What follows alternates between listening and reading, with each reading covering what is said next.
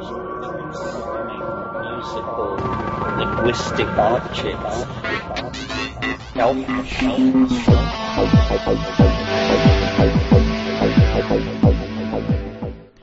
Greetings from Cyberdelic Space. This is Lorenzo, and I'm your host here in the Psychedelic Salon.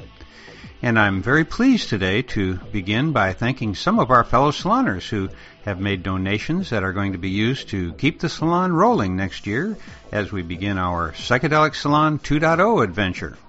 And these fine souls are Scott M., Spendon P., David A., Michael N., Todd C., Jamie B., and Frank N., who not only made a donation to the salon, he also made recordings of this year's Palenque Norte lectures.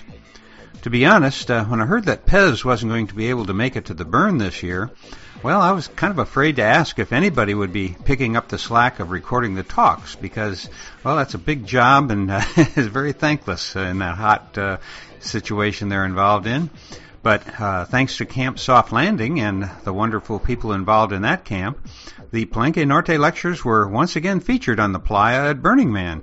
And thanks to Frank N., we are going to get to hear them here in the salon. And yes, this means that I'll probably be doubling up on these podcasts a bit between now and March so that I can squeeze in the Palenque Norte talks along with the as yet unheard Terrence McKenna talks. And speaking of Terrence, let's join him right now for the third session of his August 1997 workshop, which he titled Our Cyber Spiritual Future. Be susceptible to this. We should be going the way out of this kind of foolishness. The true mysteries of this world do not require your connivance or belief in order to exist. They're able to exist quite independently, thank you, whether you believe in them or not. On the other hand, all forms of fraud and duplicity require the cooperation of the mark. That's you, if you're buying into these things. You know, the pocket is picked because the mark is asleep. The pockmarked crone can be passed off as a beauty because the mark is preconditioned to want to make the sale. Psychedelics should liberate people from the tyranny of these projections from the unconscious. And it's very fascinating to me to see how the defenders of these strange points of view, how phobic they are of psychedelics. They understand that psychedelics are a blowtorch to their ice cube. They don't want to get near it.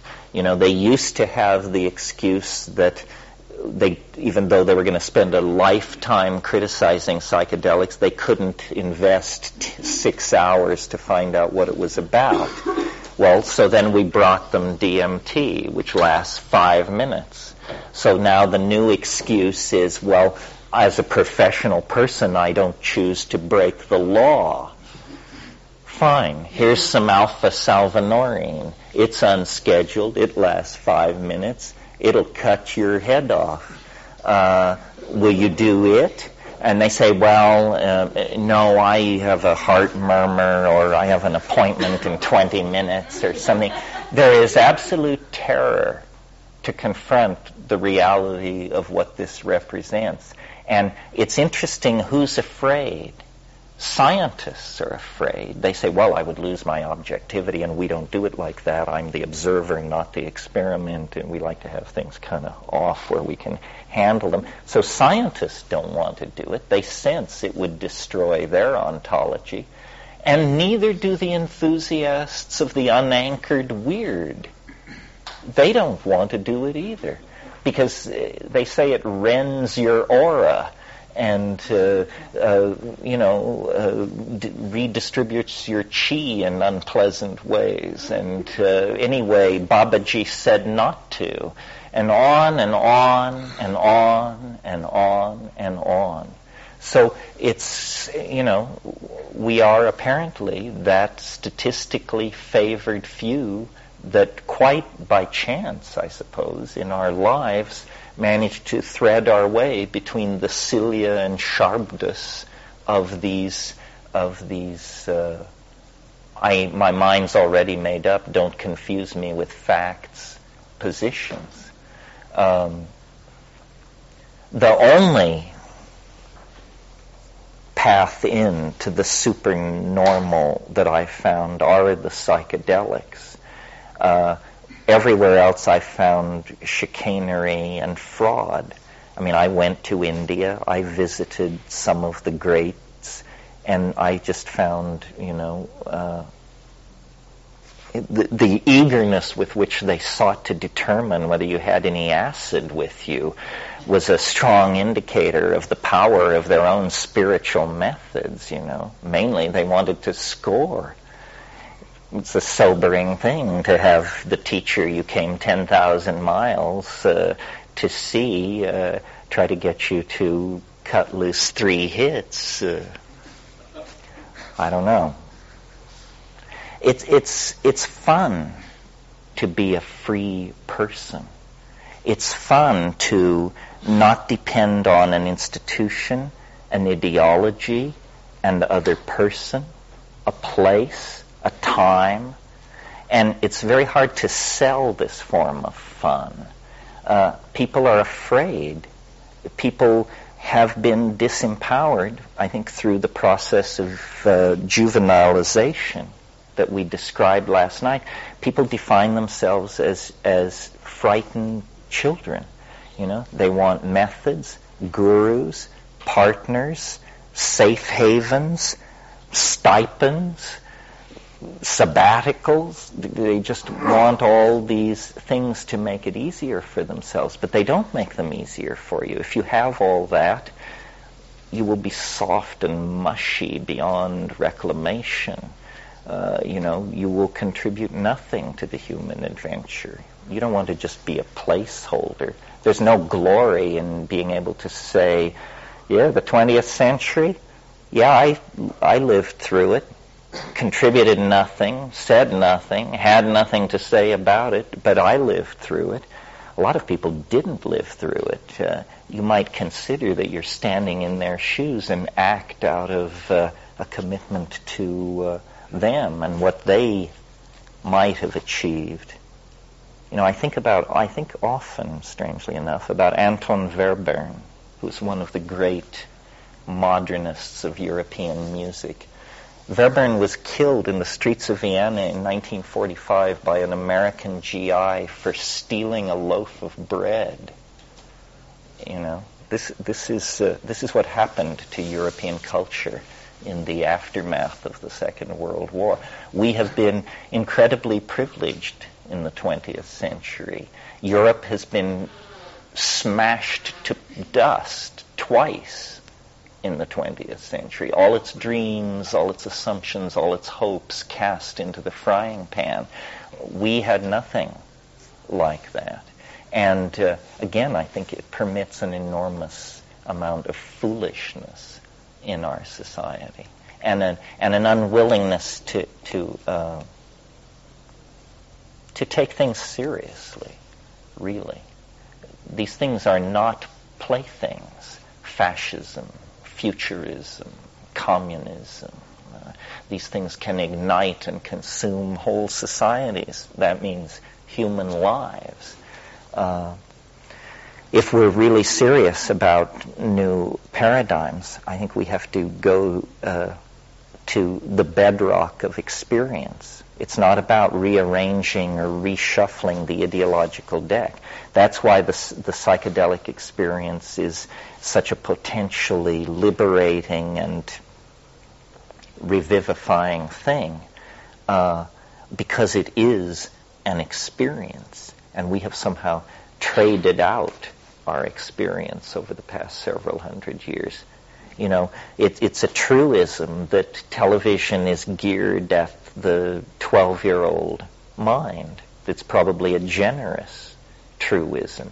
Millions and millions of people live larval, low-awareness lives, warehoused in the burbs, plugged into Costco and the telly, and as long as the magazine subscriptions stay subscribed and the credit cards continue to be serviced, the illusion that there is life happening here is allowed to continue. Do you I know that you've touched upon, I guess I have a question and I'll get into why I'm asking the question, but it's hard to focus my thoughts on only because you're moving so fast in so many different areas that just my ideas are slipping away as I'm trying to find a way to express them. But I guess this topic right now begs this question, is that if we're created in an equal, all of us with an equal amount of enlightenment and all of us with an equal genetic sort of ability, and if you look at the world as an organism, as some people might do,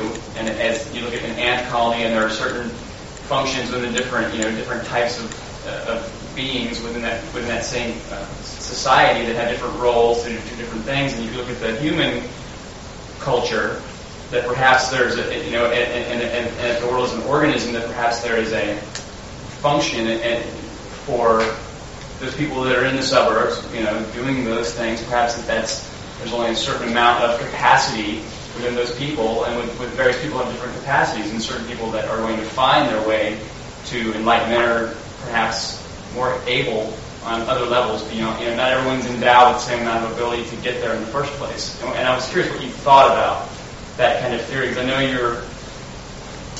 the coevolution of man and mushroom, and sort of bringing man to another to an enlightened state through the coevolution of those two together. Perhaps there were certain areas that were left behind, or certain people that maybe are less affected by that coevolution, or different cultures and within the world culture. And I marvel at, I can't find an explanation myself for why certain people just refuse to open their minds at any point. There's no way to penetrate, and perhaps because that mind isn't there. Well, this is this thing where I say culture is not your friend, and those people being warehoused and hooked up to the TV in the burbs, they're the people who didn't find this out in time. And now are mainlining culture, and it is, in terms of cutting your social effectiveness, it's as effective as heroin. So, but I don't think it's always been like this. I think culture has always been somewhat unfriendly to the individual, but it's only within the 20th century that all this has been understood explicitly, and some people have set out to use these facts against the rest of us. Modern advertising. The impulse of advertising is to inform you of what is available in the marketplace. Seems a harmless and reasonable thing. You should know what is available in the marketplace. But then comes the psychology of advertising. And then this is to pick your pocket and make you buy things whether you need them or not. And it does it by, first of all, inculcating in you a feeling of helplessness and inferiority. Unless you drive this car, wear these shoes, this cologne. So you diminish the customer in order to aggrandize the product. But notice that the customer is a human being. The product is a thing. This begins to look like a crime against humanity. Modern marketing travels on ungratified desire. Show people that, even if you buy the $12,000 car, the $75,000 car would make you so much happier, and of course true ecstasy is the $200,000 car. So there's no satisfaction, no limit. And at the tail end of this process is completely unexamined policies of resource extraction, abuse of the environment, And we tend to think that you can't do it any other way, that this vast consumer economy is the only way a modern civilization could possibly function. But in fact, it's a self-limiting potlatch of some sort. Do you all know what a potlatch is? A potlatch is among the Northwest Coast Indians. It's an interesting approach to consumerism. Among the Northwest Coast Indians, gift-giving is a big deal. But the potlatch is when you can give so much gifts that you can burn them. This is considered the highest form of consumerism among the Haida and these people, is to burn all the physical goods. And it's a form of display. I mean, these things cost money and are fine objects, but you destroy them to prove essentially how much money and power you have. Well, we're in that situation. Everything is disposable. Everything is throwaway.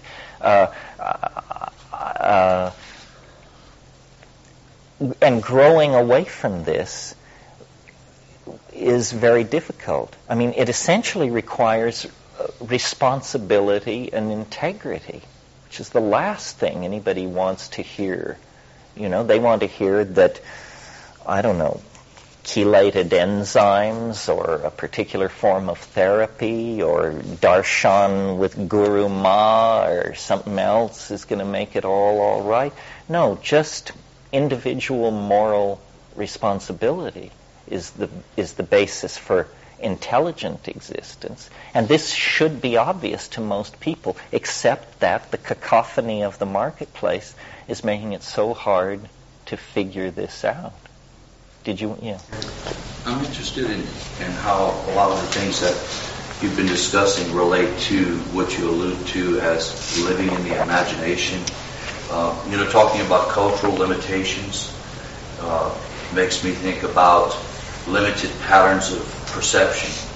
And what psychedelics seem to help you do is decondition you from those previous limited patterns of perception, give you a glimpse of what is possible, although if you try too quickly to define it, you fail the intelligence test, as you say, because what is trying to help you to glimpse is what is beyond another level of limitation. And culture can be like a group mind that you buy into. That's a very limited pattern of thinking. Technologies, cutting-edge technologies like nanotechnology, seem to be moving in the direction of living in the imagination. That is, what previously is only envisioned is now materialized. And again, psychedelics seem to intimate that. The experience itself seems to point towards what is previously thought of as beyond the possible, as now an opening towards envisioning that possibility. And again, you allude to a future vision of living in the imagination, the union of spirit and matter. And that's kind of the common theme that I pick up with a lot of the things that are being discussed here. And I'm curious, you know, what your concepts are. Well, the reason I think psychedelics are an antidote to this commodification and juvenilization is because they not only dissolve boundaries, but they also show you inner worth. In other words, they show you that you, who you previously dismissed, have more beauty in your head than Cartier's and Tiffany's and all the rest of it put together. So you don't need to go to Harry Winston or Cartier's. You have inner worth. You don't need a car, a house of great expense. And then the other thing is, these technologies are allowing us to vivify the imagination and to make it very real. In fact, to make it something we can walk into.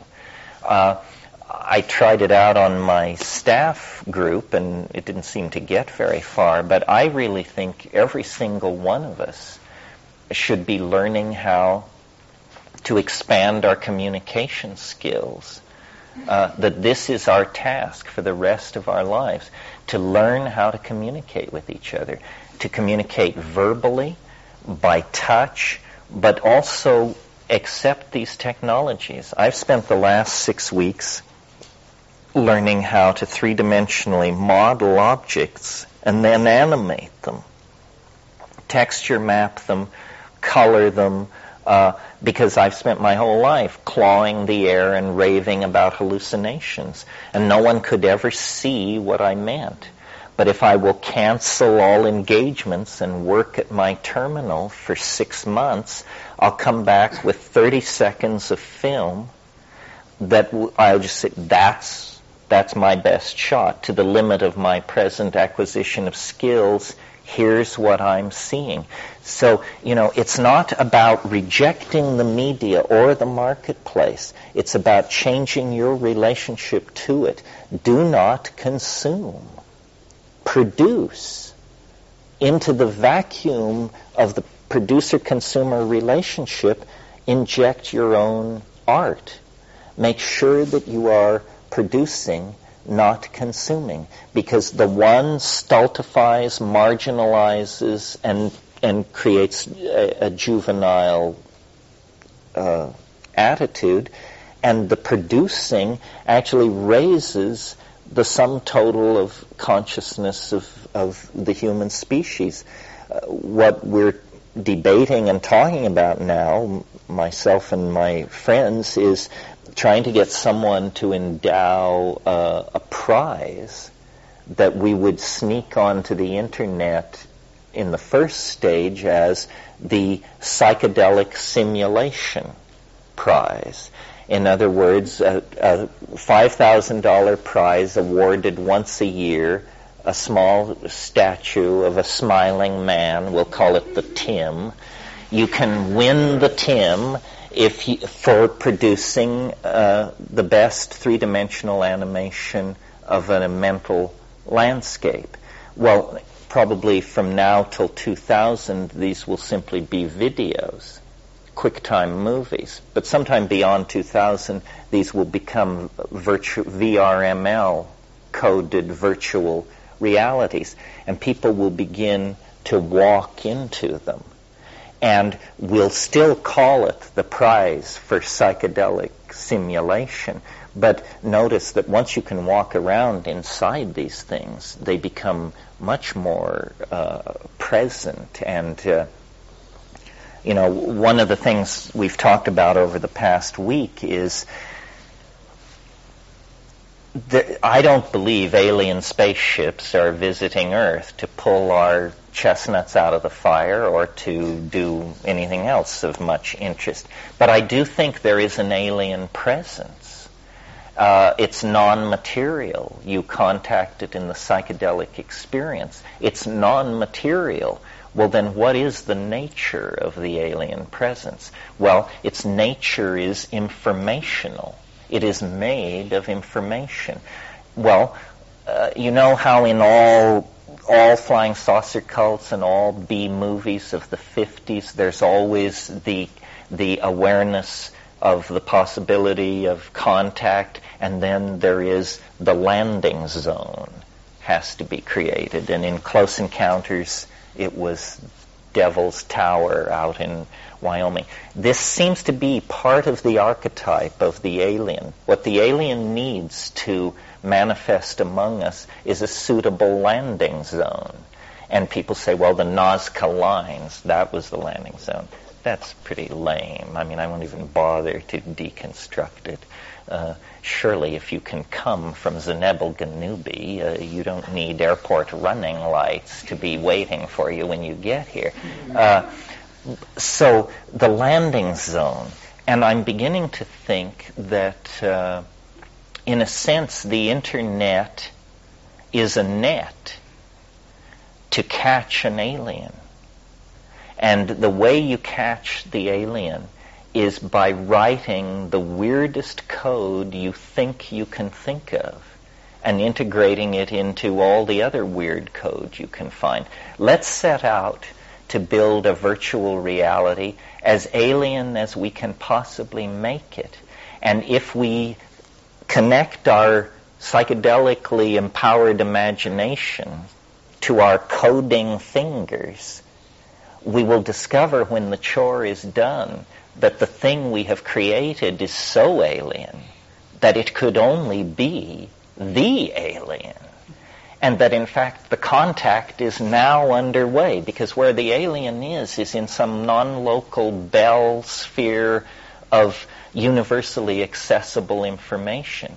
In other words, the imagination is like a field of data that is at the Bell level of connectivity in the quantum mechanical universe. And there are aliens somewhere, galaxies away, tens of thousands, tens of millions of light years away. I mean, it's preposterous to assume that this is the only life in the universe, the only intelligent life in the universe. It's also pretty preposterous to assume that we are being physically visited by 16 different kinds of intelligent life. It means you just don't understand the distances involved, the time scales involved, what relativity has to say about approaching the speed of light, and so forth and so on. No, physically we are alone, physically. But in the imagination, we're surrounded by distant friends, and their whisperings are our science, our mathematics, our religions, our culture. There may be many forms of intelligence in the universe whose thoughts are blowing through us at any given moment. Most of it, it's not on a humanly cognizable scale. In other words, it's either to something this way or to something that way. And when you look at it, you just say, you know, for me, a human being, this is noise. But out of these many hundreds, thousands, millions of cross channels of co-present bell data, some are enough like ourselves that we can at least discern resonances. And out of those resonances, then we form the images of these entities. I haven't seen the movie Contact, but I understand there is a message, and when you decode it, you build a machine, and then you go there. That's the plot. I would just change the plot to say there is a message. When you decode it, it tells you how to build a virtual reality, and then they are here. There's no dramatic... Well, that's close to what happens. Yeah, it's close to what happens. Really? When they go through, it goes through a wormhole. Yeah, well, see, I don't think the wormhole is open all the time. When you look into the imagination, to the degree that you can decondition your human expectations, the data will become more and more alien.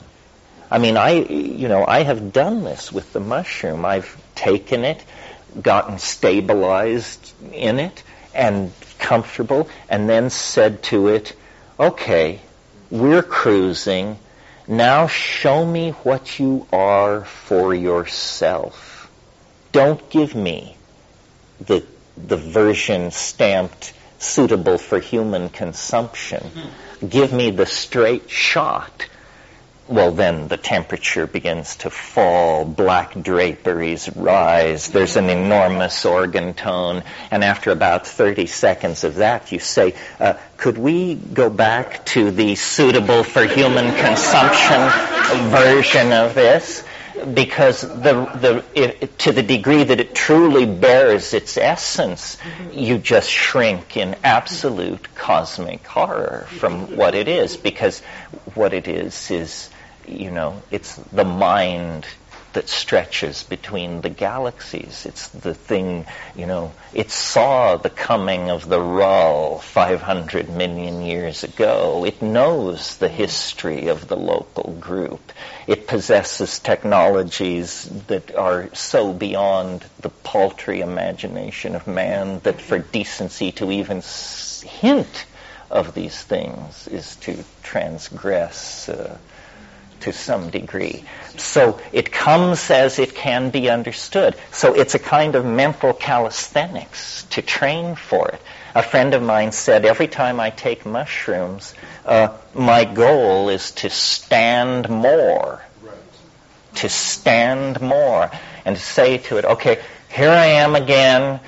Let's start where we left off. I'm ready to try and stand more. So people who think this is some kind of a lark or some kind of, don't really, they are skimming the back of the beast. They're never really, it can take you further than you want to go. It won't, usually. It's usually quite benign. It seems to sense our limitations. But if you present yourself as a warrior, it will give you a warrior's experience. And then the key coming out of all this is the second part of it is the download. And we've been having these astonishing experiences now for 30, 40 years, very hard to communicate with each other. Now we have the tools, the 3D modeling, the animation. Anybody can learn these things in a few weeks of application. And we need a higher definition, higher dimension language than small mouth noises to convey this stuff. We need to be able to see what we mean. We need to let other people see what we mean. We need to be able to freeze these incredibly complicated images and modalities so that we can then analyze them aesthetically, mathematically, energetically, and write papers about them and talk about it. I mean, this is the great new frontier, the human imagination. You know, it's only been 400 years since we discovered the lost half of this planet. I mean, you think we've got a hold on reality? That's how lame our story is. 400 years ago, it was a matter of debate if there was North and South America. And, you know, people just kept pushing and pushing, and sure enough, real estate beyond anybody's wildest dreams. Well, I think there's real estate in the imagination. I think it's the country we're all going to live in. We're like English colonials, restless with a mad king and waiting to book passage to the new worlds of America. You know, our sails are filling. The technologies exist to do it. And in 200 years, it wouldn't surprise me if the imagination was, you know, the major industrial and population center of the human world. People say, well, what does that mean? Well, who knows, and why do you care? It's of the nature of an inevitability, a self-fulfilling prophecy. We have exhausted the exterior world, and yet the interior world beats like an enormous uncharted ocean. And what is ordinary historical consciousness but a tiny island protruding above that ocean?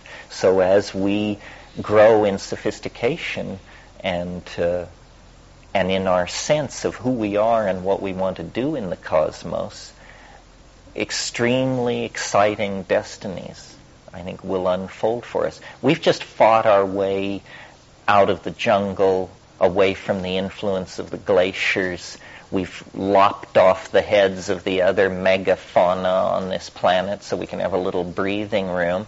Now we need to ask the question, you know, what is it all for? What is it all for? It can't be for masturbatory consumerism and gratification of the historical ego at the expense of all future generations. We've flopped on the seamy side quite long enough. It's time to be up and about the great and exciting business of being truly human. For the first time. All right, that's the morning session. I'm going to have to run.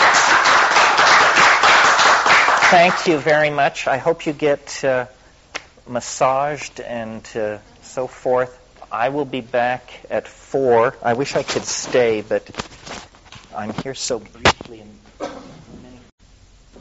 Okay, well, let's see here.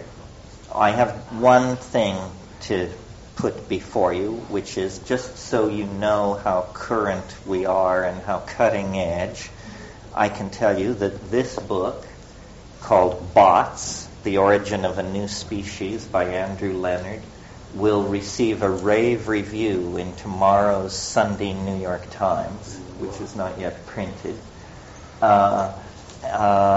And this is a book about the rise of AI.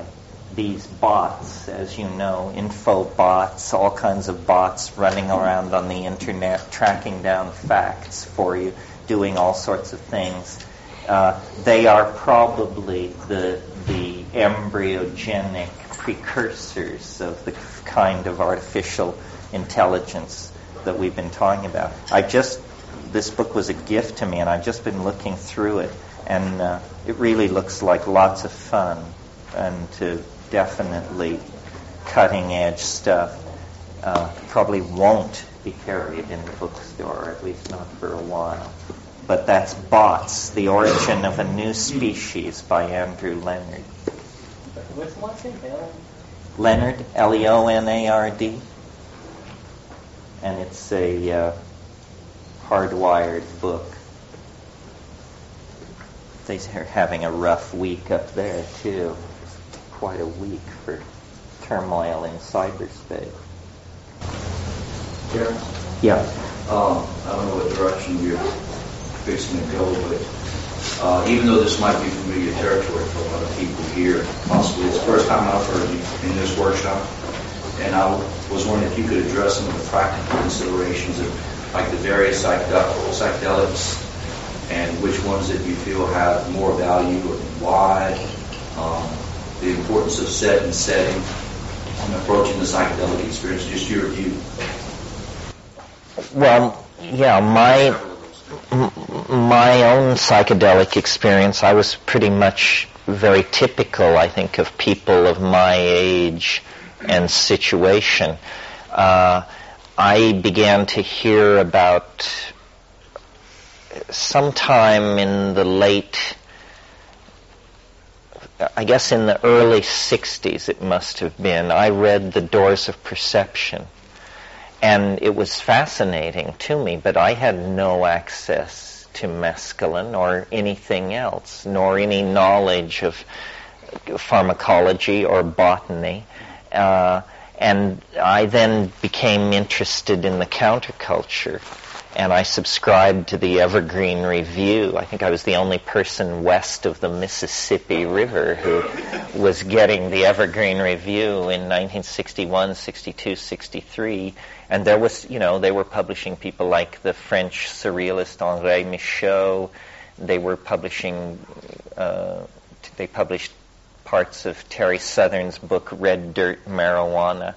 And I just became obsessed with locating these things. My first attempt to get high was I had heard that morning glories would get you high. So I went out and gathered bindweed, which is this little morning glory like you see along the highways here, and, you know, had a hell of a stomachache, the first of many in pursuit of this. And then I it wasn't until 63, 64, when I was a senior in high school, that the last semester of my senior year in high school, I went to Berkeley for Christmas vacation and finally was able to score some cannabis and smoked it all up. And it didn't seem to do what I had expected, but I was able to do incredible verbal performances, extemporaneous feats of heavy lifting. I could make up pseudo chapters of Melville's Moby Dick. I could just fall into these rhetorical things and rave. but it didn't seem to be getting me off from my own point of view. And then I went back down to Southern California, to Lancaster, where I was going to school, of all places. And, Captain Beefheart graduated from the same high school I did. Antelope Valley Joint Union High School District. Yeah. Oh, there's the antelope. Huh? Zappa also. Geniuses just were pouring out of this school. And my friend and I began, we found a source of morning glory seeds, the real kind. And we would grind them up and put them in milkshakes and go out into the Mojave Desert. And I never had the explicit visionary eyes in the dark breakthrough because we didn't know how to do it. But we would look at the desert, and I remember it became more significant. Everything looked significant. And if you recall the vocabulary of Doors of Perception, it was that kind of thing. He said everything was glowing with iskite, and there's a lot of eyes open stuff going on. Then I got to Berkeley, or before I left Lancaster, came to San Francisco, got a job that summer, and across the hall in this flop house where my friend and I lived was this very peculiar guitar-plucking character who later turned out to be Barry Melton of Country Joe and the Fish, the guitarist. And it was just a few months after this that they brought out that album, Electric Music for the Mind and the Body, which was, you know, it was very happening. And I took acid that summer, Sandoz LSD, in those little white capsules, and finally grabbed it one night on Green Street and just completely came to pieces. In fact, disgraced myself in several dimensions that nobody's ever been willing to explain to me fully since. I gather my sexuality, my bowels, my everything else just went into a tizzy. And then, you know, and so that was, I was sort of like following the track. Many people were having these kinds of experiences at just that time. But then in February of 1967, I sort of found my way at the front of the parade when one rainy evening in Berkeley, this friend of mine, who I'm still extremely tight with, and this guy always was first in everything, and you know, he made it his business to burn through and abandon things before you'd ever heard of them. And he arrived at my house this rainy February night, and he said, I have something I want you to try. And I said, what is it? And he said, it's a new psychedelic. And I said, how long does it last? And he said, 3 minutes. And I said, no problem, you know, we're acid heads. We can handle 3 minutes of anything. And sat down and smoked my first DMT. And, you know, it's never been the same since. I mean, it worked 100%. Yes, this was the famous 55-gallon drum that was boosted off a army conveyance vehicle when it was moved from SRI to some proving ground in the Southwest. The U.S. Army was trying to develop an aerosol artillery shell that would land in a Vietnamese village, drive everyone nuts, and you could send your people in and take over in all this gaseous, hallucinogenic confusion. And DMT and even then more debilitating psychedelics were being looked at in the service of this. And it's a famous story in the underground that there was this one 55-gallon drum of pure crystalline material that somebody just made sure fell into a ditch in Menlo Park somewhere, and somebody else came along 5 minutes later and picked it up. And rumor persists that that 55-gallon drum is not empty yet. Apocryphal stories abound of burial sites near Hudson's Bay, in the deserts of the Namib, other places. It's been moved around. Even the Dome of the Rock was indicated at one time. So I don't suggest you go looking for it under the Dome of the Rock. Anyway, DMT really, we had to then do our own research. We weren't getting information from the culture about DMT. It was talking about LSD and this and that. And the first thing you find out when you look into what DMT is, and at that time it was true, was that it occurs in a lot of plants.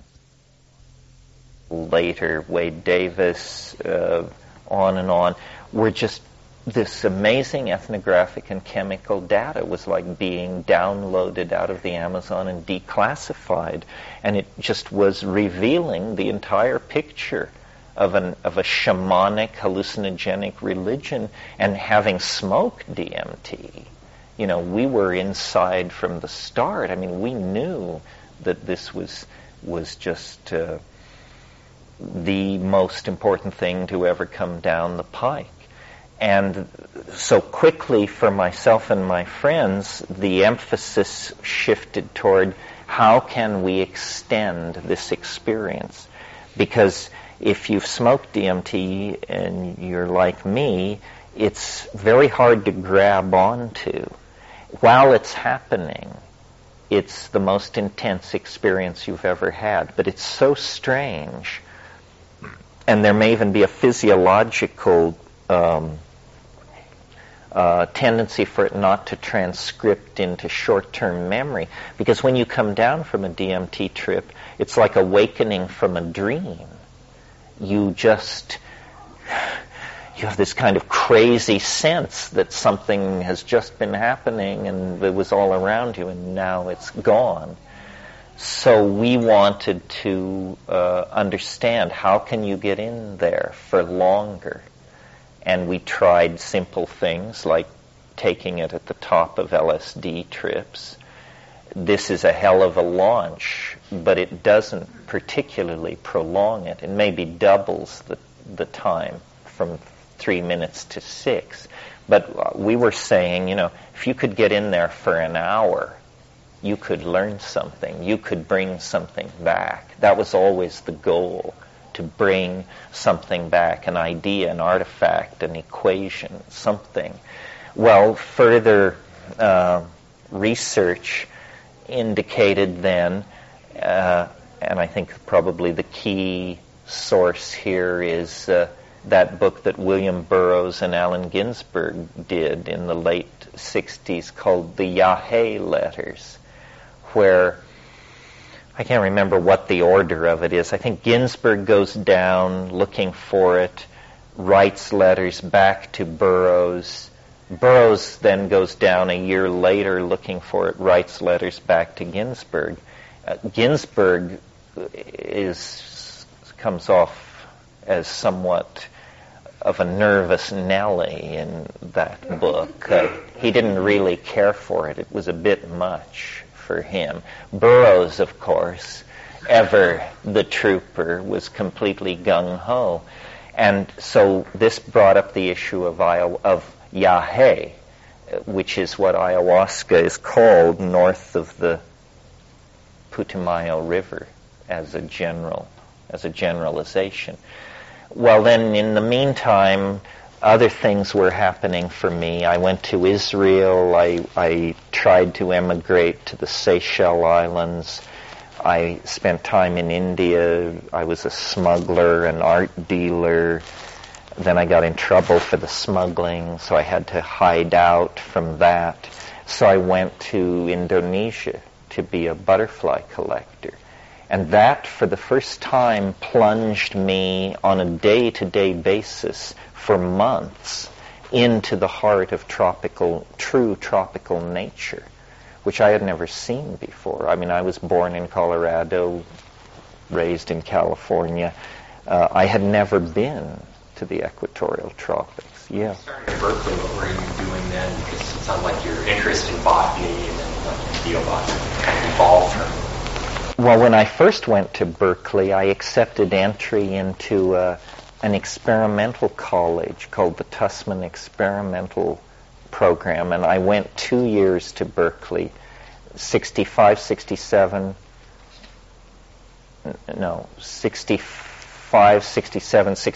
68, and then I left. And then when I returned years later in 72, I majored in systems theory and ecology and botany, and I actually had a self-directed major in shamanism. I had written The Invisible Landscape with my brother at that time, and I just sort of presented that as a series. Whenever they wanted me to write a paper, I'd submit a chapter from the book I'd already written. It was sort of the DMT and the plant connection that led you in that direction. Yeah, absolutely. Before that, I had... In my life, in the course of my life, I had had sort of a love affair between the natural sciences and the sciences. I mean, the natural sciences and the humanities. Like when I was a little kid, when I was 7, I was a rock collector, a fossil collector, a butterfly collector. Well, then around age 10, I read, I think, an Aldous Huxley or maybe a Julian Huxley essay that sneered at all that and introduced this concept of the humanities. I didn't even know what they were. And I said, oh, humanities, literature, philosophy, and art. So then I just charged into that. The reason I even encountered the Doors of Perception was because I was reading all of Aldous Huxley's novels. You know, this 13-year-old kid reading Chrome Yellow, Antic Hay, After Many a Summer Dies the Swan, these extremely arch novels of English social life in the 20s. I mean, I became obsessed with modern art in this small, narrow-minded town where I lived. It was a good way to get in everybody's face, was to go around saying, you know, Jackson Pollock is a genius. You may not think so, but you're an idiot. And, you know, there was a period in my life where I formed my taste by saying I liked what I didn't like. And inevitably, these were good choices, because I was raised in an ecology that valued Norman Rockwell, Rock of Ages, Silent Night, Rosemary Clooney, and I said, no, Jackson Pollock, Samuel Beckett, Jean Genet, Karl Jaspers, Martin Heidegger. I didn't know what these things meant. I just knew they were mantras that kept straight people away. So anyway, when I went to Indonesia, I saw this tropical nature, but absent psychedelics. There were none. I mean, there was fine Sumatran cannabis, which I kept prodigious amounts with me at all times, but there were no real psychedelics. But the butterflies, and I really was sort of retracing the steps of Alfred Wallace, who was the person who discovered evolution. And I sort of felt, although I'm not given to past lifeism or any of that, I felt a very strong connection to Wallace. And I had his journals, which were 120 years old at that time. And I went to the places he went to, and I collected the butterflies he collected, and I observed the plants he observed. And I thought about complexity and diversity and all these issues, and I also processed my experiences in India, which had not been happy. I mean, I found India to be a spiritual desert, you know, full of con artists and weasels of every variety. And I was better prepared than most. I mean, I had studied Advaita Vedanta, and I was serious, you know. I at one point thought I would be a Tibetan scholar until I actually studied with lamas and learned how hellishly complex the Tibetan language actually is. And one of the things that has shaped my intellectual life is I have enormous facility with English. I can speak no other language with any facility whatsoever.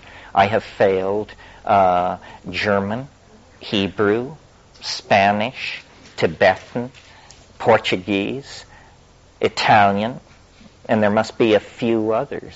Just despair of. So that made it clear to me, well, a life of scholarship, you can never be a Tibetan scholar. You can never be a number of things because you have this funny blockage. And the conclusion from looking at Indonesian nature and looking at Asian spirituality as experienced up front was I should go to the Amazon. And in a way, we had always known this. It's not like we weren't as dumb as I'm making it sound. It was just a matter of working through all this stuff and getting to it. And finally, in 1971, my brother and myself and several other people, well prepared by even the standards of today. I meet people today who are going down there to look for drugs and enlightenment, who haven't done the homework that I was able to do in 1971. And then went to Colombia, and we were pursuing a very rare hallucinogen. It's called ukuhe. It's known only to three very small tribes down there, the Witoto, the Muinani, and the Bora. And it's a DMT drug that is taken orally. And the reports in the Boston Museum botanical leaflets said they use it to see little people. And this was, I don't think I mentioned, part of why we were so into this is because the thing that is so unbelievable, even by psychedelic standards, about the DMT flash is that it's inhabited. It's not simply a reorganization of brain states or an insight about your sexuality or your anything. It's a place full of beings that are frantically trying to communicate with you, beings that are far weirder than any of the beings that haunt the tabloids in the supermarket. I mean, real aliens that don't even seem to be exactly made of ordinary space and time, but an intelligence. And I knew, having grown up with this kind of scientific thing in my background, that from a scientific point of view, it was either impossible or that we had made a great discovery. And I still think that we made a great discovery. I mean, it was sort of like the discovery of America. There were already millions of people living there when it was discovered, but nevertheless, for white boys in the middle class in Berkeley, we were definitely making a discovery that these drugs don't distort reality or expand reality, or they introduce you to entirely new and utterly unsuspected realities, realities that confound reason. And this, you see, this is what I had been looking for. I wanted a miracle, a real miracle, not a miracle where you had to bow down and wear a dhoti and sweep up around the ashram and kowtow to the, you know, a real miracle. And as far as I know, and I might haven't had to change my opinion since 1971, DMT is a miracle. I mean, it's like being struck by noetic lightning. It's the one thing that you've convinced yourself is impossible. Whatever that thing is that you have managed to convince yourself is impossible, smoke DMT and it will just kick open the door of your apartment and take you prisoner. You know, rotate the wheels on your after-death vehicle, balance them, present the bill, and depart up the chimney. It's really something. There's nothing like it this side of the yawning grave. So I determined I had to understand it. And now I think I do not understand it. But I've managed to lead many people by one means or another through my exhortation or my writing to climb up to the rim and have a look over. And it has been established by a tiny but vocal minority as a phenomenon, a fact of this world. And so then any cultural dialogue that goes on to some degree must assimilate it. If any point of view which ignores this is not addressing the full spectrum of reality.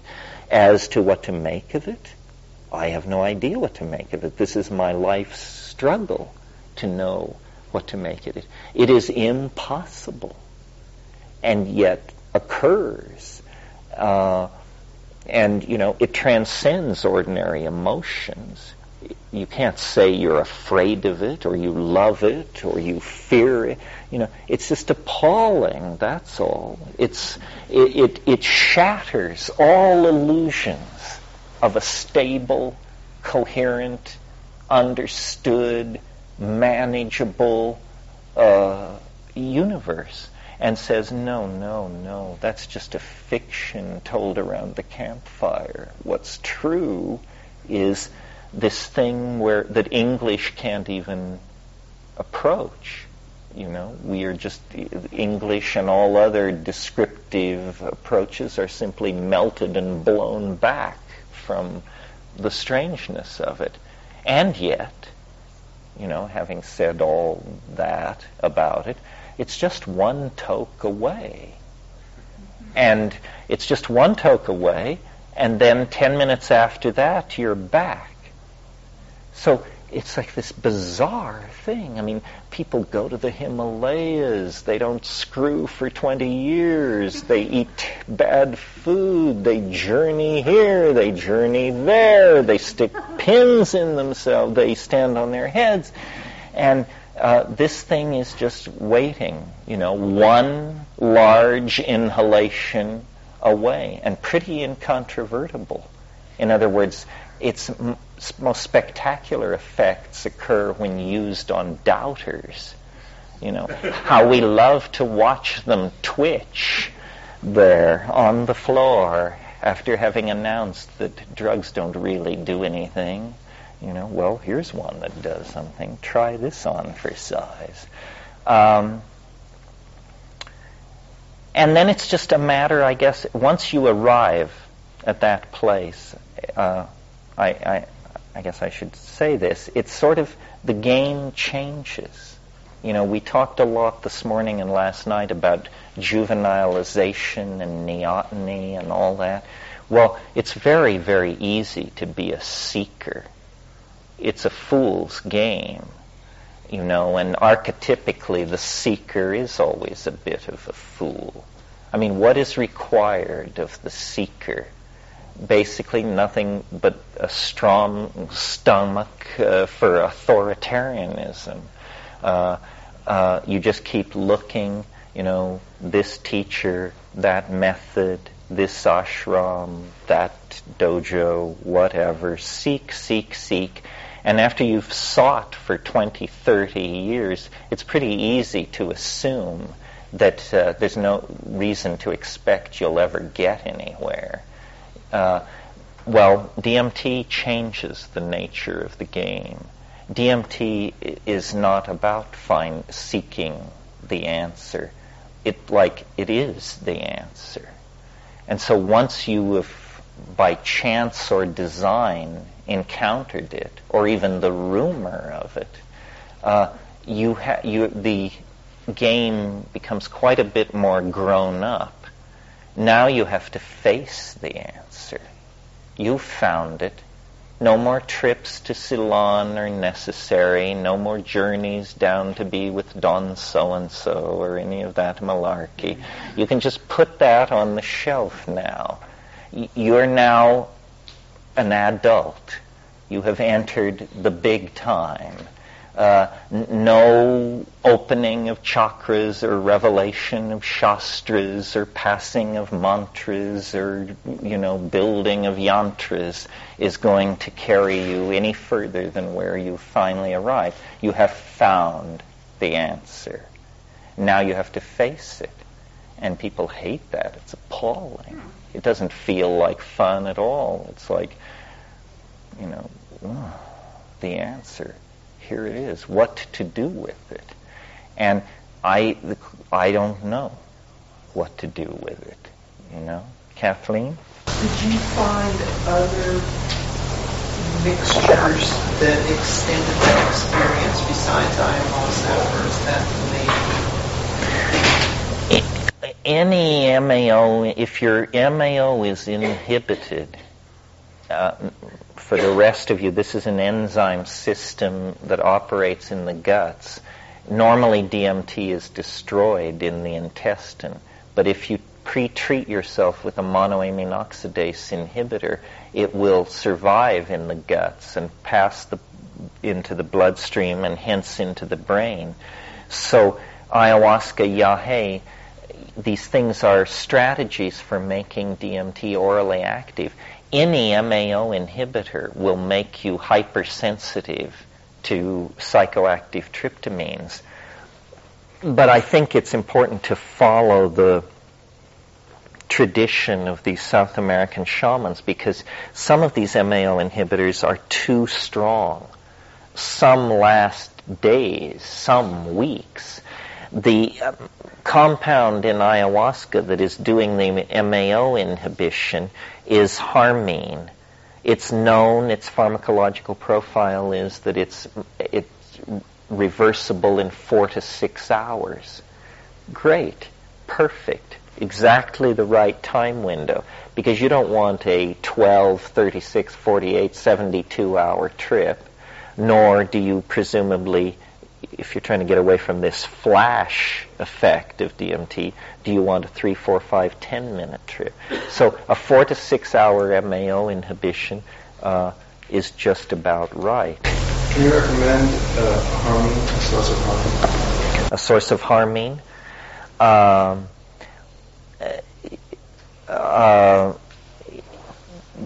Well, I'd rather recommend a source of harmaline. A close relative compound. And the reason for that is harmine, which is what actually occurs in Banisteriopsis caapi, has as one of its effects, it tends to cause nausea. Harmaline is much less active on the stomach. And an excellent source of harmaline is the seeds of Pagaman harmala. Pagaman harmala is a zygophiliaceous shrub that grows naturally from Morocco to Manchuria. Huge stands of it exist in the American Southwest, in places like Deming, New Mexico, and up near Lake Tahoe on Route 50. And it produces a hard little black seed, which if you take 2 grams of this seed, it will very effectively inhibit your monoamine oxidase. If you don't take it with a psychedelic, you will probably notice only a kind of sedating effect, nothing dramatic. But if you complex it with DMT, it will turn on all the lights on the Christmas tree. Pergamun, P-E-R-G-A-M-U-M. Harmala, H-A-R-M-A-L-A. It's sold in Iranian markets under the name Hurmal and is used as an incense. So he's also in the Allied catalog, although he's selling the produce and planting. What takes such a small amount. On that list that I said, the first one is Allies. Allied. Do not take more than 2 grams of this. It works. Now, to be fair, and to, you know, if you're going to start doing this, I mean, you really should. There's a lot of homework and scholarship, a little chemistry, a little botany. You really should try to inform yourself about what's going on, because you're taking charge of your spiritual existence, you know. These are the tools, these are the means, know the tools, know the means, and then you won't screw up. Yeah. What you have to do is look at like the all-drugs news groups on the internet, and you'll see how reckless people can be and how misinformed about these things. So, you know, it really heeds to try to do this and also inform other people, because there's a lot. Yeah, there's a lot of bad information around. Yeah. Is there any, like, one book or a couple of books where you can fully inform yourself about this stuff? Well, there are some books are more trustworthy than others. For example, Jonathan Ott is a meticulous scholar. Very rarely makes technical mistakes. So he's one person to look at. There aren't a lot of how-to-do-it manuals in drug-taking, because it's a thankless task for an author. You just gain social disgrace, you know. There are some lists on the internet, like at Lyceum. There are very large data archives maintained, and people with an interest in keeping the integrity of the data high. But never... trust. I mean, always, you know, as Gorbachev said, trust but verify. Because it's not like if you get your mantra wrong, something terrible will happen. But if you get your molecule wrong, something terrible well might happen. So you have to be more careful and more responsible, because these things actually work. The way I think of the categories of these psychedelics, people have done different maps of it, but the way I think about it is like a bullseye, like a target, and in the center is DMT. And I'm on record, I guess, as saying if you can get more loaded than that, I don't want to know about it. However, now you should never say never. So DMT at the center of the bullseye, then around that, next circle out, high-dose psilocybin, 8 grams and up. 8 grams and up. Then around that, high-dose LSD, mescaline, and it fades out. And dose is very important. In other words, you know, there are people running around who took psychedelics once and think then that they should pontificate about it. You know, 100 gamma of LSD is nothing like 500 gamma of LSD. And 500 gamma of LSD is not putting the system at risk at all. And yet it's certainly putting people's psychology and self-image at risk. I mean, they assume they'll never live to tell the tale, usually, in these cautious days anyway. But the organism is not at risk. You know, a lot of people take mushrooms at very low doses, 0.5 gram, 1 gram, 2 gram. For them, they think that's getting spectacular. For a 145-pound person, the action begins at 5 dried grams and goes up from there and quickly becomes un-Englishable and completely difficult to convey back. As long as we're on this subject, I suppose, and in the interests of staying current, as some of you probably know, in the last several years, an entirely new psychedelic has appeared on the scene, completely confounding both psychedelic enthusiasts, order freaks, the law, the chemists, everybody. I'm speaking of Salvia divinorum and its active principle alpha-salvinorin. If you are so a soul of such rectitude that you've been putting off doing psychedelics because they're illegal, this is the one for you. It's not illegal. It's legal. It's as legal as little green apples are legal.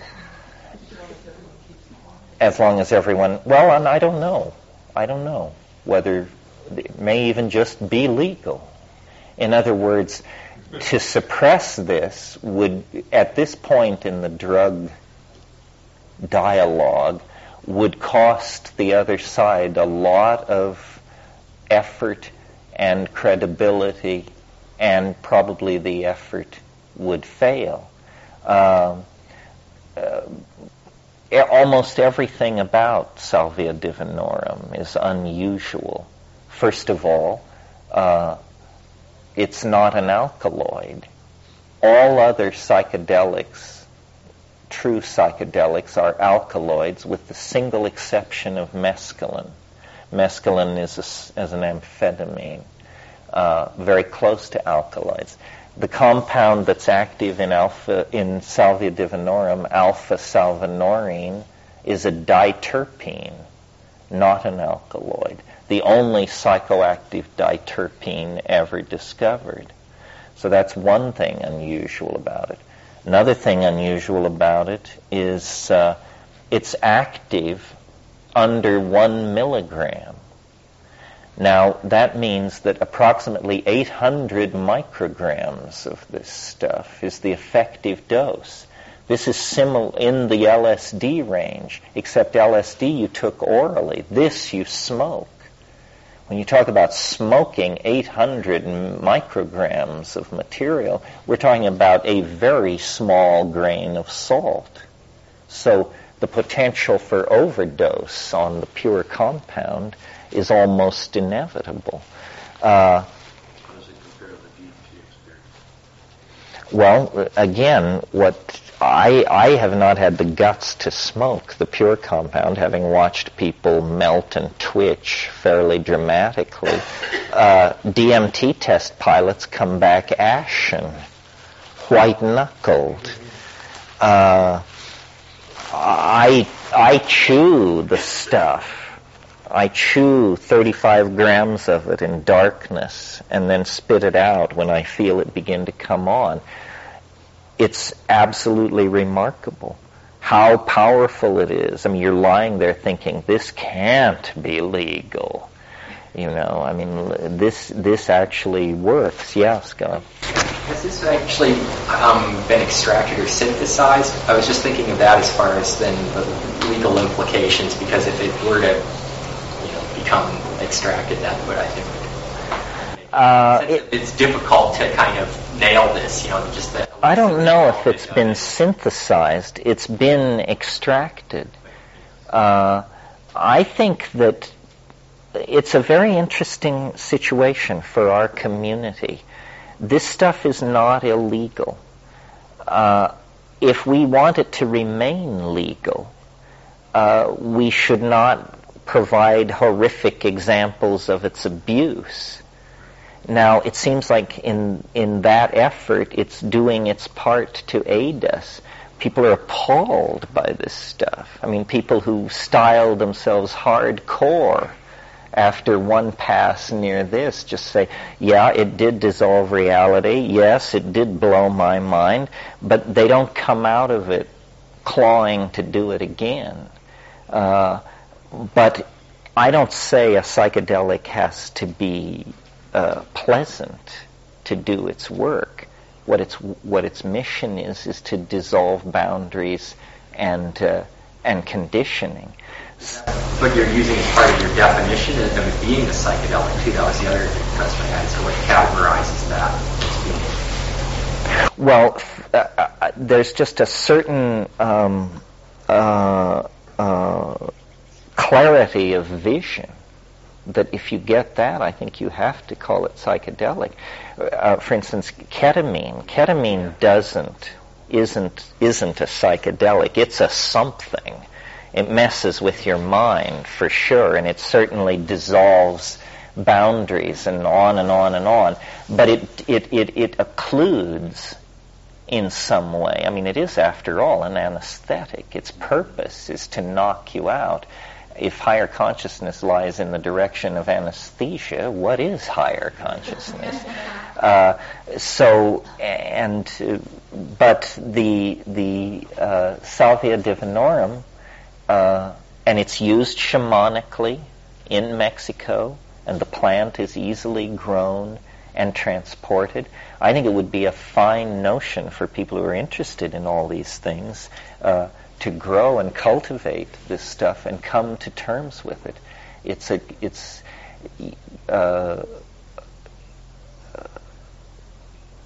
It's very interesting to me that so late in this psychedelic game, an entire new compound in an entire new family could be found. And of course, now that it's been found, they're going into its botanical sources with extremely subtle, non-destructive analytical methods like high-pressure liquid gas chromatography and this sort of thing. And lo and behold, there's an entire family, a little solar system of these diterpene compounds that are psychoactive. Well, what are these? Are these the drugs of addiction and abuse of the future, or are they the source of new tranquilizers, new treatments for mental illness? Nobody knows. It's just sitting there. So, if you're looking for a career in pharmacology or medical research or something like that, this is very hot at the moment. And if we needed to produce metric tons of this material for any purpose, it could be easily done. There's no theory. Your perspective on the importance of setting, and how did your view of that evolve? Well, I think set and setting are extremely important. Just to review, the setting is where you are when you do it, a psychedelic, and the set is your mindset, what you bring to it. And these seem to be the rule. These are Tim Leary's rules. They're back from the Harvard days, and people abuse these rules terribly, and almost always then get into trouble. This goes under the heading of don't be an idiot, don't be foolish. Let's talk about the setting first of all. I think the worst setting for taking drugs is complex social environments, especially public social environments. So in spite of the grand tradition to the contrary, I think rock concerts, LA free, heavy driving. I've had people ask me about mushrooms or even DMT.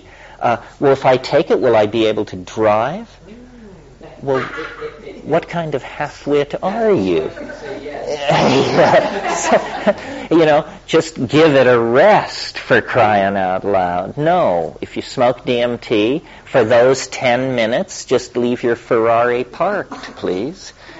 Dosage of psilocybin, like you said before, improved visual acuity and those things. So there you could argue that you do have an edge in perceptual space that could be... I think you really have to know yourself and your dose levels. I mean, I've experimented over the years because I've been at this for who knows how long, so there's been plenty of time to experiment. And there were times when I would just, to see what it would do, I would take 0.5 gram of mushrooms a day, or 1 gram of mushrooms a day. I hated all these states. I quickly abandoned all these experiments because all I could do with those kinds of doses was it made me anxious. It made me think a lot about the fact that I wasn't really high, but it was rougher than coffee, and just was kind of crazy making. And so I believe in large doses rarely. I think that's what's effective. And the people want to tiptoe in. If you're a tiptoe inner, back to the ashram for you. This is no game for those who wish to tiptoe. Because those are dangerous areas, those shallow waters. Most psychedelic people, I think, would agree, where it's not the high dose that blasts your world to smithereens that leaves people upset and confused. That's usually experienced as a kind of liberation. What leaves people upset and confused is to get half in and half out and not be able to contact the transcendent, but to have all their baggage in there with them, fully illuminated, and then, other people complicated. I find other people very complicating. Other people, it just stands to reason, are the most complicated objects in your universe. And, when I'm stoned on 7 or 8 grams of psilocybin, for me to be able to handle a chunk of orange without getting excited to the point of hysteria is... So let alone having somebody maybe want to have sex with you, or maybe want to discuss their bad trip with you, or maybe want to move from here down to the beach, or maybe want... And just say, go away, please. So do you recommend doing it alone, or what about a guide? Well, I tend to recommend to do it alone. But I know it's dangerous advice. And when I was young, it was a long time. I can't really even remember when it was that I settled in on that. Because at first, when we encountered LSD, you would never have done it alone. I mean, it was always your friends, the party, the band, the something or other. But I just had too many LSD trips like that where I came down holding my head saying, I've been fucked with basically because I let other people into my head. And, to me, and maybe this is, I am a double Scorpio and reclusive and all this. You got to take it with a grain of salt. But I remember times in Berkeley when I would take acid in my apartment on Telegraph, and then I would try to go to the med, and I would get out on the sidewalk, and then maybe the first person I'd pass was sort of okay, sort of normal looking, but then the next person, and you say, oh boy, I shouldn't be out in public, this is way, way, way, way over. And the other thing is, and I don't pretend to understand this, but any psychedelic voyager will tell you this is true. Synchronicity goes mad on these things. So you can maybe control synchronicity if you've double locked your doors, unplugged your telephone, and got your head down under the covers. It's still pretty hard to manage. But, if you go outside, bank robberies will be committed in front of you. Your grandmother, who lives in Hong Kong, will choose to visit unannounced that day, and endless, until finally you just... So my approach, and on the guide question, I think that until you're really confident, you shouldn't do it alone. But the guide should be so locked down and controlled that my idea of how to do the guide is, okay, I'm going to take 6 grams of mushrooms, I will be in this room, here is a closed door, you be on the other side of this closed door, and if I ring this bell 3 times, you may open the door a crack and say, what? That's the guide. The idea, I've heard people say, I took mushrooms, and I was just beginning to work it out, and then the guide said, well, now remember, you wanted to work on some issues while you were loaded. Now, what about your impending gum surgery, divorce, bankruptcy? And you're just saying, you know, I was touching God. Do you mind? So, yes, Kathleen. There's another thing about the person. It should be someone that you value and trust, you know, yeah, their integrity, but preferably someone that you're not emotionally involved with, because you tend to come out and want to grow on them, and it distorts the, it distorts it. That's an interesting perspective, too. Yeah. Now, there is another approach. People who think, you know, having marital difficulties, everybody should drop acid and call in the kids and... But I think you can just... I don't see it as a... I see it as a holy function. Not if... You know, psychotherapy can do this, or MDMA can do this. We have other tools for doing this. But these psychedelics, it's like using, I don't know, some enormous instrumentality for some trivial thing. So so that's a lot about setting. You're listening to the Psychedelic Salon, where people are changing their lives one thought at a time. Before I make any other comments, I'd like to point out that this talk was given in 1997, and at the time, as you heard Terrence say, there actually wasn't very much reliable information about psychedelic substances available on the Internet. However, things today are vastly different, and the very first place that you should go to begin investigating any psychoactive substance is Erowid. That's erowid.org, erowid.org. I can't speak highly enough for this source of information. I know many of the people involved with Erowid, and you can trust their information on the website implicitly. And one more thing here. We just heard Terrence say that Salvia divinorum is legal, which it was back in 1997, and it still is unscheduled under the federal law. However, there are many states that do regulate this plant, and again, you can find the up-to-date information about that at erowid.org. Now, each week I try to extract something from these Terrence McKenna talks that, for one reason or another, tickles my mind. And this week was a real winner for me. Now, if this little tidbit slipped by you, well, that's very understandable. However, if you had an aha moment, and an aha moment with a big grin on your face like me, well, then you may be more like me than is than is really good for you. But this week's little factoid about Terrence McKenna is one that I truly love. And I did check this out as best I can, and it appears to be true that Terrence McKenna, Captain Beefheart, and Frank Zappa all went to the same high school. Not at the same time, but definitely the same school. For those three minds to go through a public high school in the U.S. without being completely shut down and put in boxes, well, it most certainly was an exceptional place. I guess that's all I can say. Now, Terrence's mention of Country Joe and the Fish brought back to mind this wonderful woman who, back in the day, was Country Joe's wife.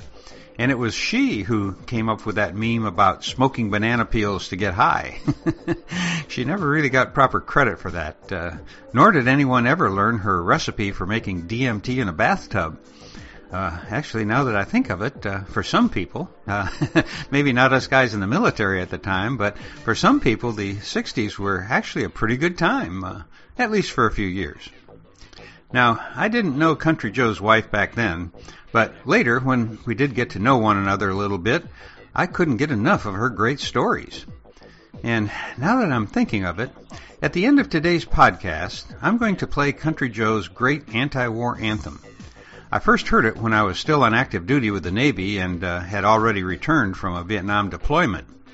And as the next few years progressed, there were many times when I got together with some vet friends, and after a few beers, we'd all join in the chorus and sing. And it's 1, 2, 3. What are we fighting for? Don't ask me. I don't give a damn. The next stop is Vietnam. And it's 5, 6, 7. Open up the pearly gates. Well, there ain't no time to wonder why. Whoopee, we're all gonna die. And I realize that today that may sound somewhat inappropriate. However, just ask your military friends, your warrior friends, and I'm sure that a few of them are going to tell you that without a little black humor, they never would have made it. I hope that when we begin podcasting the Psychedelic Salon 2.0 programs, that some of them will feature today's protest songs. We aren't going to hear them on mainstream media, but I'm sure that today's military veterans have their own underground singers who are bringing the essence of today's wars to their audiences. And I'd be shocked if there wasn't a vibrant group of musicians creating music for the Black Lives Matter projects. We need to learn about these musicians and learn their songs and sing them out like we did in the 60s. Laughter and music are two weapons that the screwheads in the government can't stop. By the way, I'm sure that you've noticed all of the buzz about artificial intelligence, about AI and bots. Lately it's been all over the place in the mainstream press. Well, we just now heard Terrence McKenna talking about bots back in 1997. He was truly ahead of his time. Do you also remember in the early part of this talk that Terrence said our imaginations, while in a psychedelic state, are possibly communicating with alien intelligences? Well, it seems to me that this could be another way of thinking about what some of us from time to time have experienced as entities while in a deep psychedelic state. Until now, I hadn't actually given much thought as to what those entities could be, if they were in fact real and not just some wild projection of my own mind. The few such experiences that I have had were so far out of the range of my normal thought processes that they certainly did seem to have their origins somewhere outside of me. But since I know that many of us sometimes think that our brains may be more like an antenna than a computer, then it's kind of fun to think that perhaps these entities are possibly like our cosmic pen pals whom we can tune in when we're in the right frame of mind with the right molecules fitting the right receptors. Well, at least these things are fun to talk about late at night, especially with a good supply of cannabis at hand. Another McKenna rap that came up this time, but which we haven't heard for a while here in the salon, was the one about asking the mushroom to show itself for what it was. And then he mentioned how the black grapes appeared and so on. Well, as dramatic as that story is when Terrence tells it, I have to admit that many years before I first heard him tell that story, I had my own experience of a entity revealing itself for what it was. And as strange as this may be, there actually were black drapes involved in that experience. Now, I won't go into the details, but I basically shut the whole experience down because it was becoming so intense. And interestingly, whatever that essence was, as soon as I said enough, it backed down. Nonetheless, it's not something that I'd ever want to experience again, and yet it wasn't really frightening in the normal sense.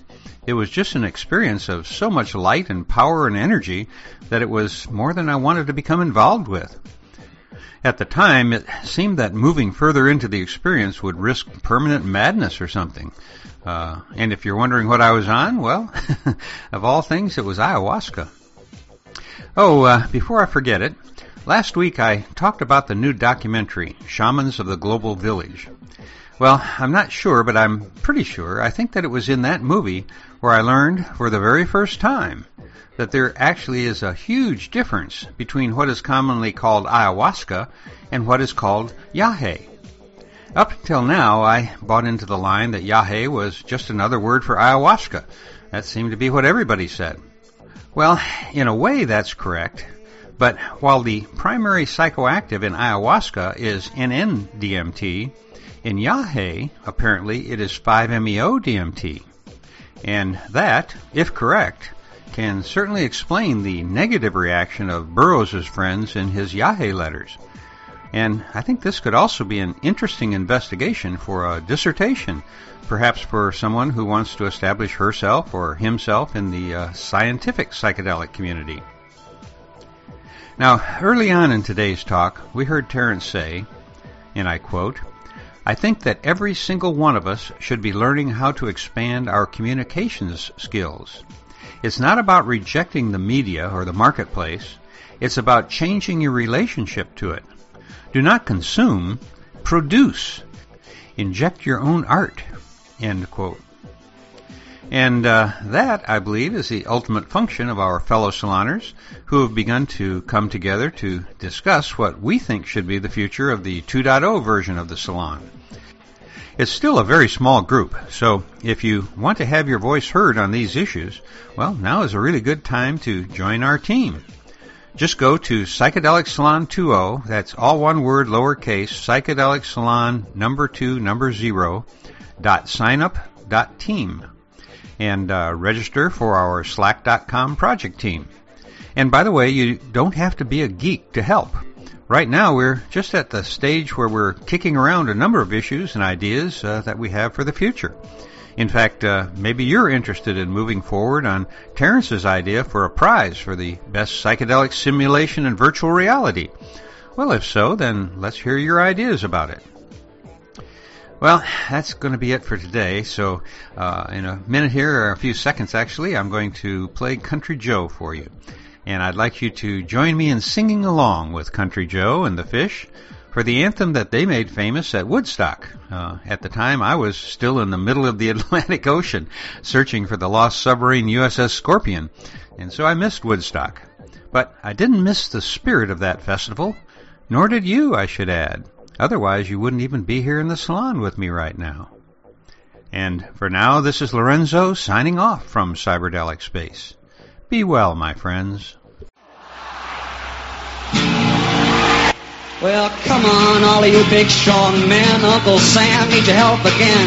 Got himself in a terrible jam way down yonder in Vietnam. Put down your books and pick up a gun. We're gonna have a whole lot of fun. And it's 1, 2, 3. What are we fighting for? Don't ask me, I don't give a damn. The next stop is Vietnam. And it's 5, 6, 7. Open up the pearly gates. Well, there ain't no time to wonder why. We're all gonna die. Now come on, Wall Street, don't be slow. Why, man, this is war a go-go. There's plenty good money to be made, supplying the army with the tools of the trade. Just open trade if they drop the bomb, we're dropping on the Viet Cong. And it's 1, 2, 3. What are we fighting for? Don't ask me, I don't give a damn. The next stop is Vietnam. And it's 5, 6, 7. Open up the pearly gates. Well, ain't no time to wonder why. We'll be all gonna die. Now come on, generals, let's move fast. Your big chance is here at last. Now you can go out and get those reds, 'cause the only good commie is one that's dead. And you know that peace can only be won when they've blown them all the kingdom comes. Sing it! 1, 2, 3. What are we fighting for? Don't ask me, I don't give them. Louder! Vietnam. And 5, 6, 7. Open up the gates. Well, I ain't no time to wonder why we all gone. Listen, people, I don't know how you expect to ever stop the war if you can't sing any better than that. There's about 300,000 of you fuckers out there. I want you to start singing. Come on. And it's 1, 2, 3. What are we fighting for? Don't ask me, I don't give a damn. The next stop is Vietnam. And it's 5, 6, 7. Open up the pearly gates. Well, I ain't no time to wonder why. We're all gonna die. Now come on, mothers, throughout the land. Pack your boys off to Vietnam. Come on, fathers, don't hesitate. The same son's off before it's too late. Be the first one to bomb your block. Have your boy come home from the dock. All right. 1, 2, 3. What are we fighting for? Don't ask me, I don't give a damn. The next stop is Vietnam. 5, 6, 7, what a privilege. Well, I ain't no time to wonder why. We'll be all gonna die. All right. Ladies and gentlemen, Country Joe. Martin, please.